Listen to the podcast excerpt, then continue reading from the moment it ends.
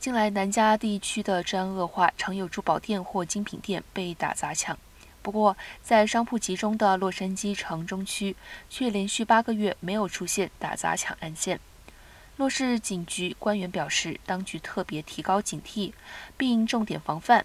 警方掌握了哪些地方是治安重点区域，并将几个有贵重商品营业的区域列出，其中包括华埠不少珠宝店。并将这份清单与加州路刑警 CHP 分享，请他们也增加警力。另外，民众建议寄报，遇到犯罪事件务必报警，也能给警方很大帮助。只是民众自己不要正面与歹徒对抗，要注意自身安全。